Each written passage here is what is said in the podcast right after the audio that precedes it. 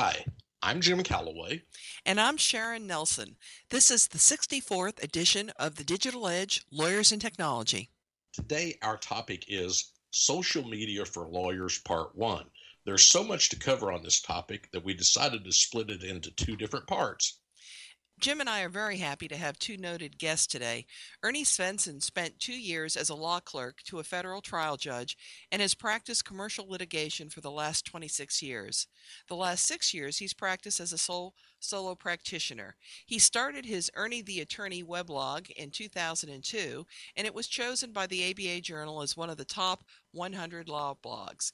He has started several other blogs, including PDFforLawyers.com, which is about using PDFs in the practice of law.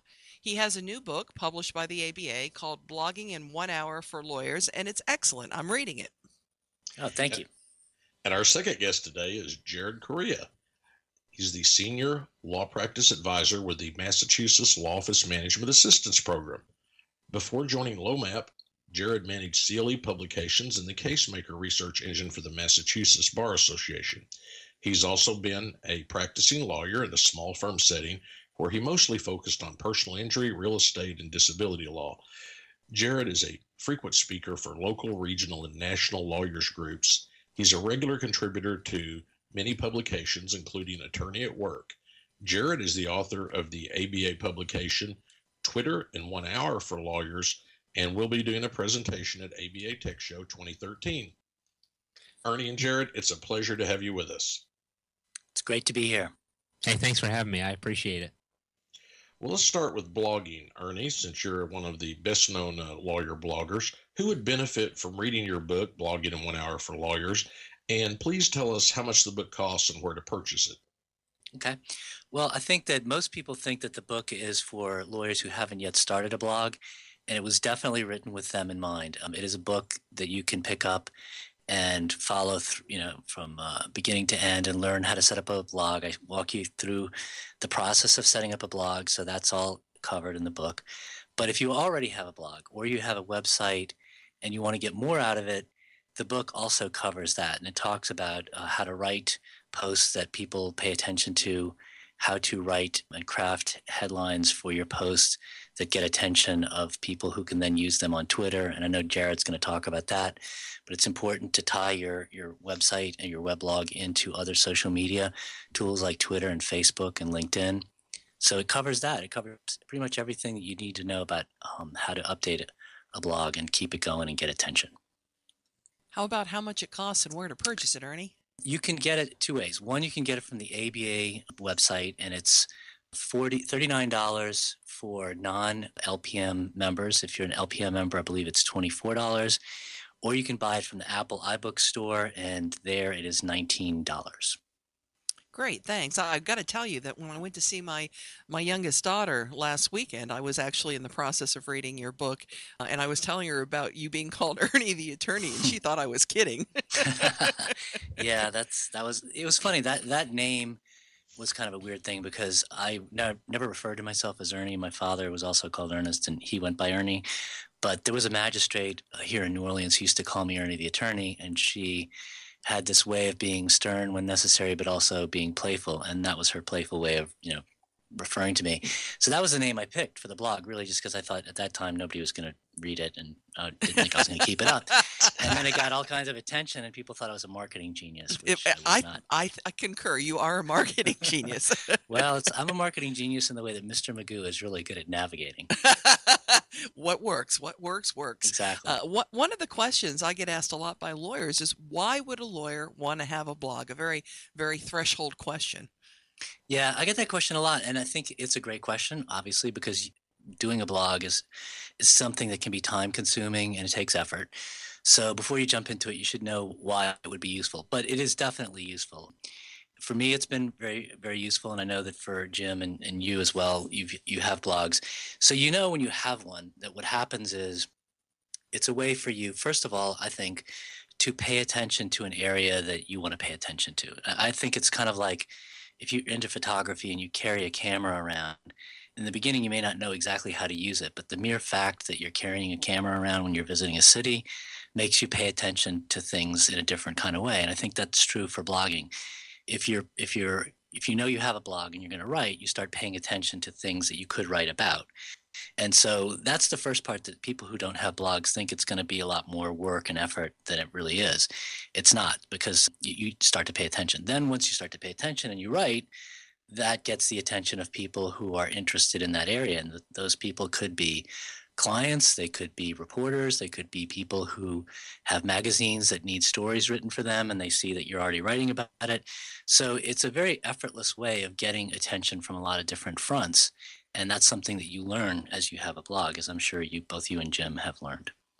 But the question I hear a lot is being a solo lawyer or even any lawyer in any practice setting, they're they're all really busy practicing law. Isn't isn't keeping up a blog just too time consuming?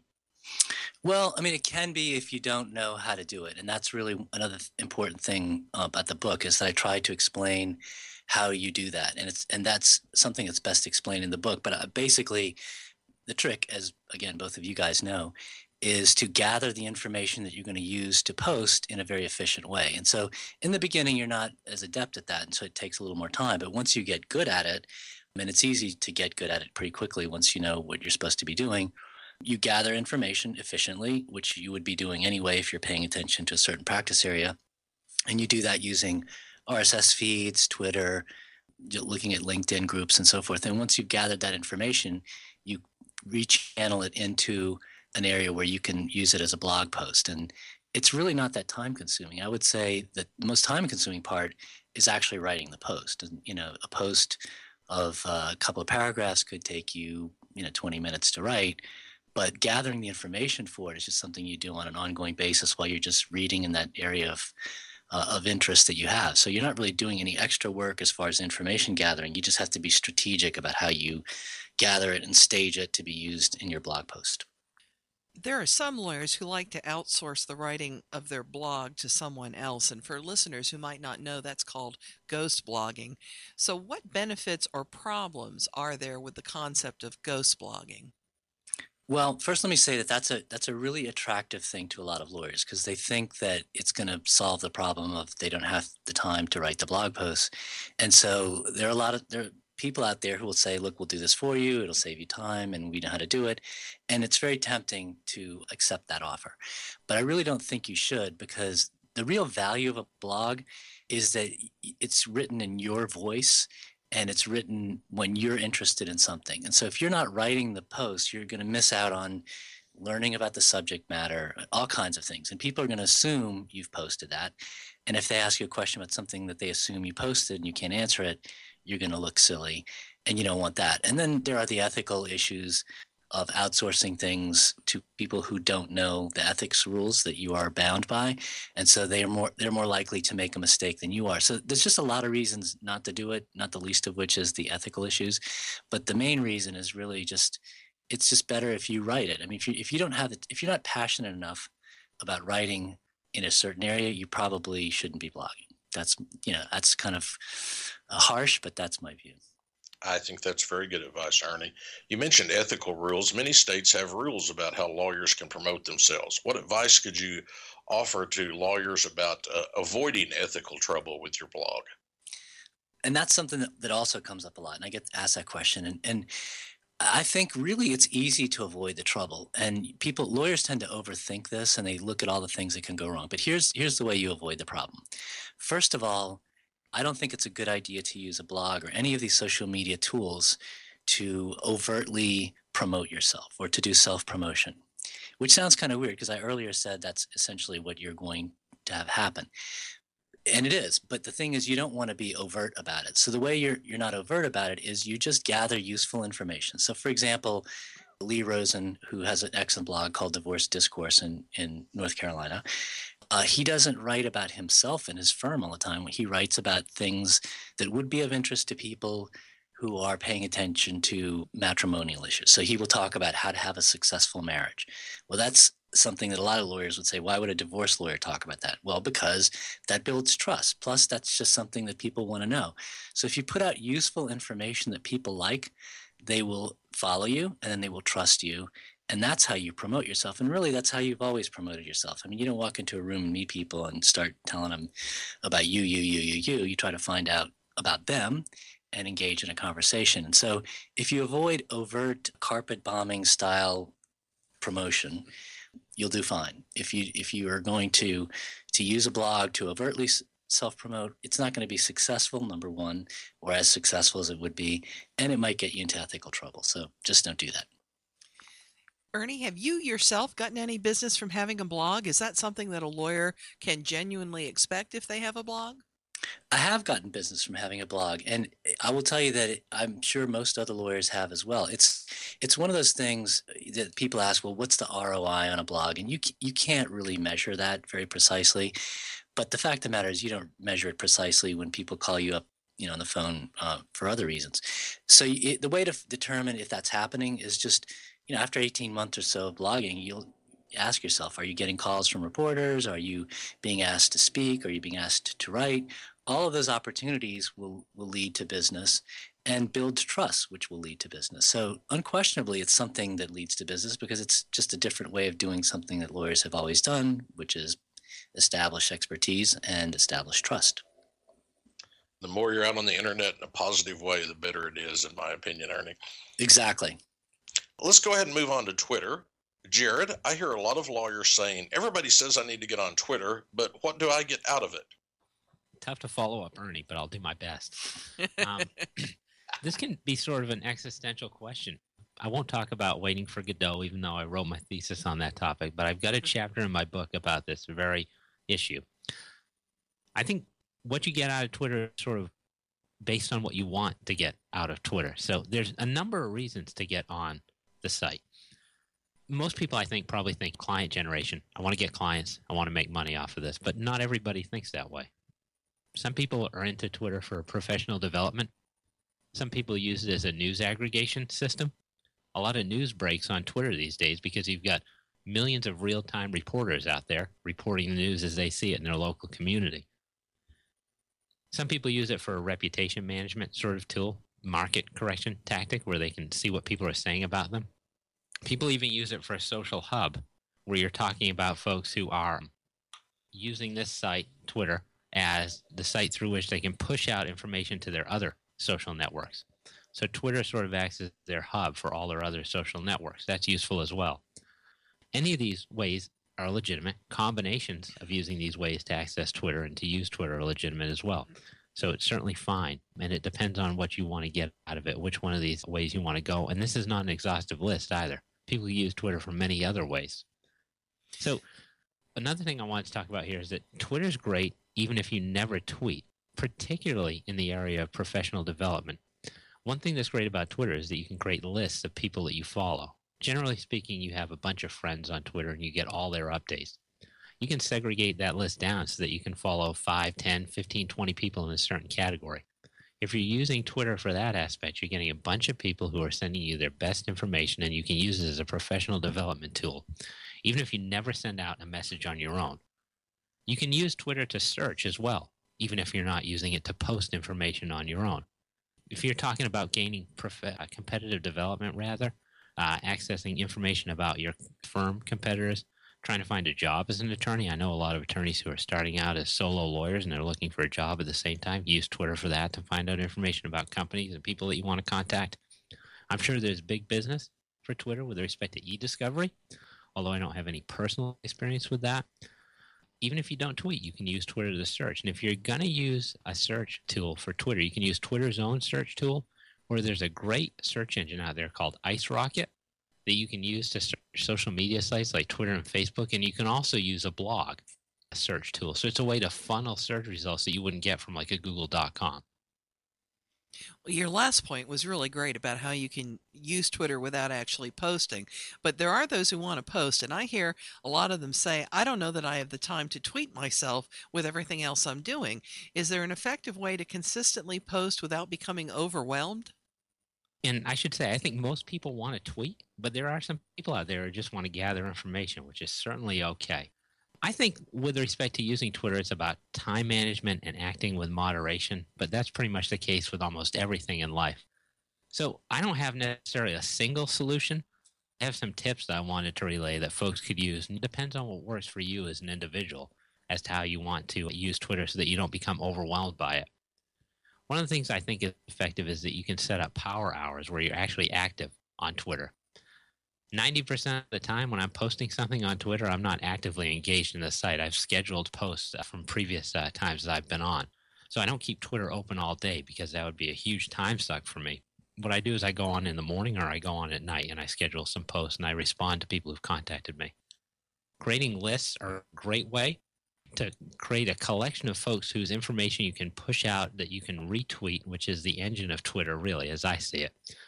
And that's another time tool you're not looking through everybody who follows you. You're looking for the selected down list of people who follow you.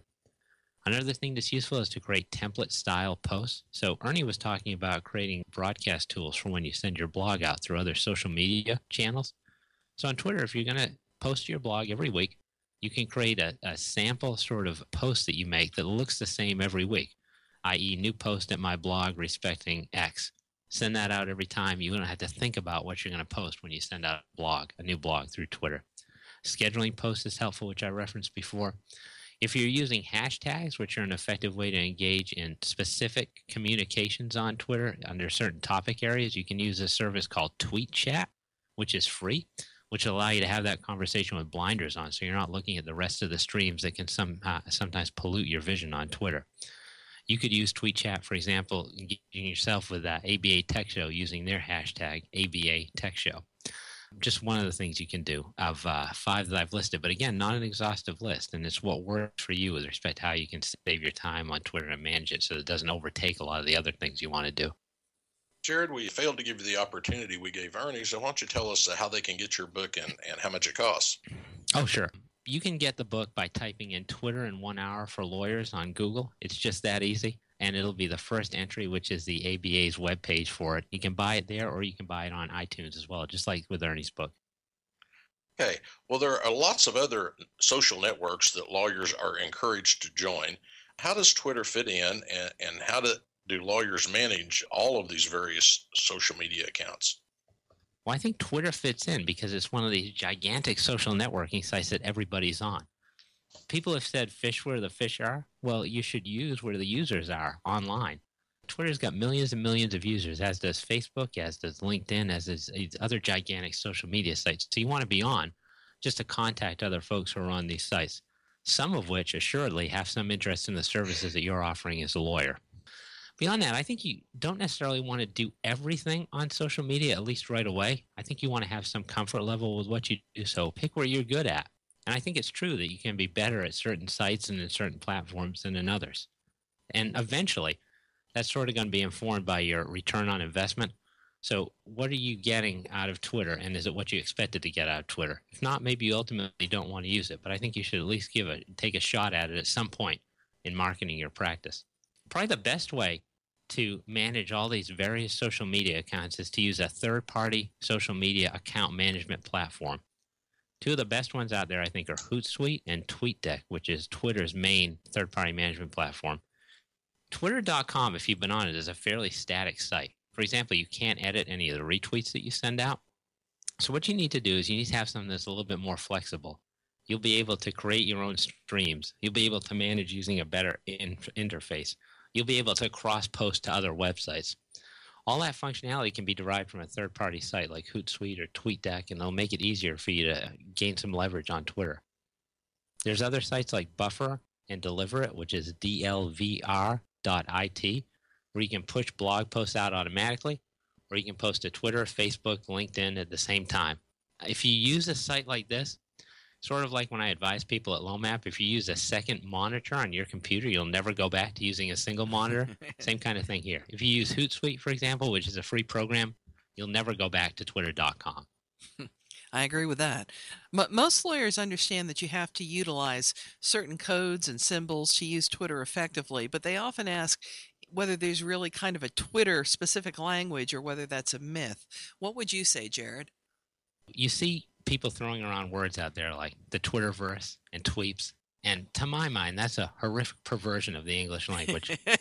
I think people read that and they feel like they have to talk in a specific way on Twitter. But for the love of God, please, when you go on Twitter, use natural language and speak like a normal human being. The things you need to know on Twitter are really these little symbols that sort of act as commands on the service. retweet I talked about, which is forwarding someone else's content. All you have to do is type in RT and send that message along. At the at symbol will allow you to have conversations with other people on the service. If you use the a dot in front of the at sign, you're going to have a conversation, but it's going to be broadcast to everybody who follows you. The pound symbol is important as well. That's the hashtag symbol. That's how you have conversations on Twitter that are aggregated in a certain stream. Now there are other miscellaneous sounds uh, symbols as well, like HT for hat tip and MT for modified tweet. But generally speaking, the three I mentioned are the main ones, uh, the main ones that you're going to want to worry about. So if there's anything like a Twitter language, it's really a collection of symbols that you use uh, within the service. The other thing I'll note before we leave this subject is that you want to be able to use abbreviations on Twitter. You've got 140 characters you want to be able to work in enough space so that somebody could retweet your content and also include their username when they do so. So instead of saying with and spelling that out, you can use W slash. Instead of saying attorney, you could use ATTY. There are a number of different abbreviations that you could use, and I actually include a list in one of the appendices to the book. I, I really love your plain English tip there, and I'm going to remember that, Jared, the next time I'm on the Twitterverse. You're just feeding into it now. I planned that line. Come on. Jared, what are three things that lawyers need to do with their profiles to get the most out of Twitter? First thing I think is you need to have a bio of some kind. Think of it as your elevator speech to a potential Twitter follower. You've got 160 characters for a bio. If you follow somebody, the question of whether or not they're going to follow you back will probably be answered in that 160 characters. So you want to have a good idea about what you're writing there as sort of a sales pitch for somebody to get onto your follower page. You want to have a photo of some kind on Twitter. And photos are getting more and more important on Twitter. If you look at the site, it looks different than it used to. You want to have at least a headshot, but you also want to have a landscape photograph of some kind. So you're going to have a picture of yourself, and then behind that, you're going to have a landscape shot of some kind. Maybe of your family, if you're comfortable with that. Maybe of an exotic location that you visited for vacation. That's something you should really do it's so Twitter can look better on these tablet devices so that you've got all these photos on there now. So you got to have one. If you're going to do a headshot, don't take it on your cell phone, by the way, or your smartphone. Get a professional version done.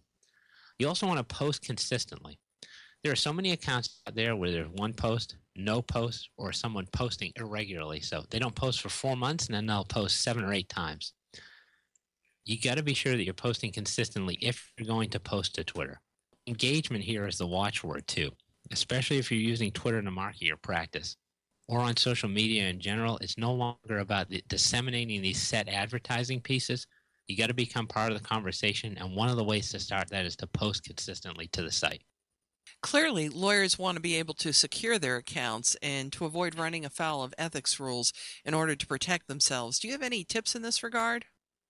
Oh, definitely. Uh, certainly, there's a lot to unpack here, and I'm not going to get too deeply into it, but one of the things I think you need to do is to know the rules within your jurisdiction as far as advertising is concerned. If you look to those rules, though, a lot of the states are extrapolating from offline content. So if it's bad offline, it's also bad online. And I think you can do view that in one of two ways as an attorney.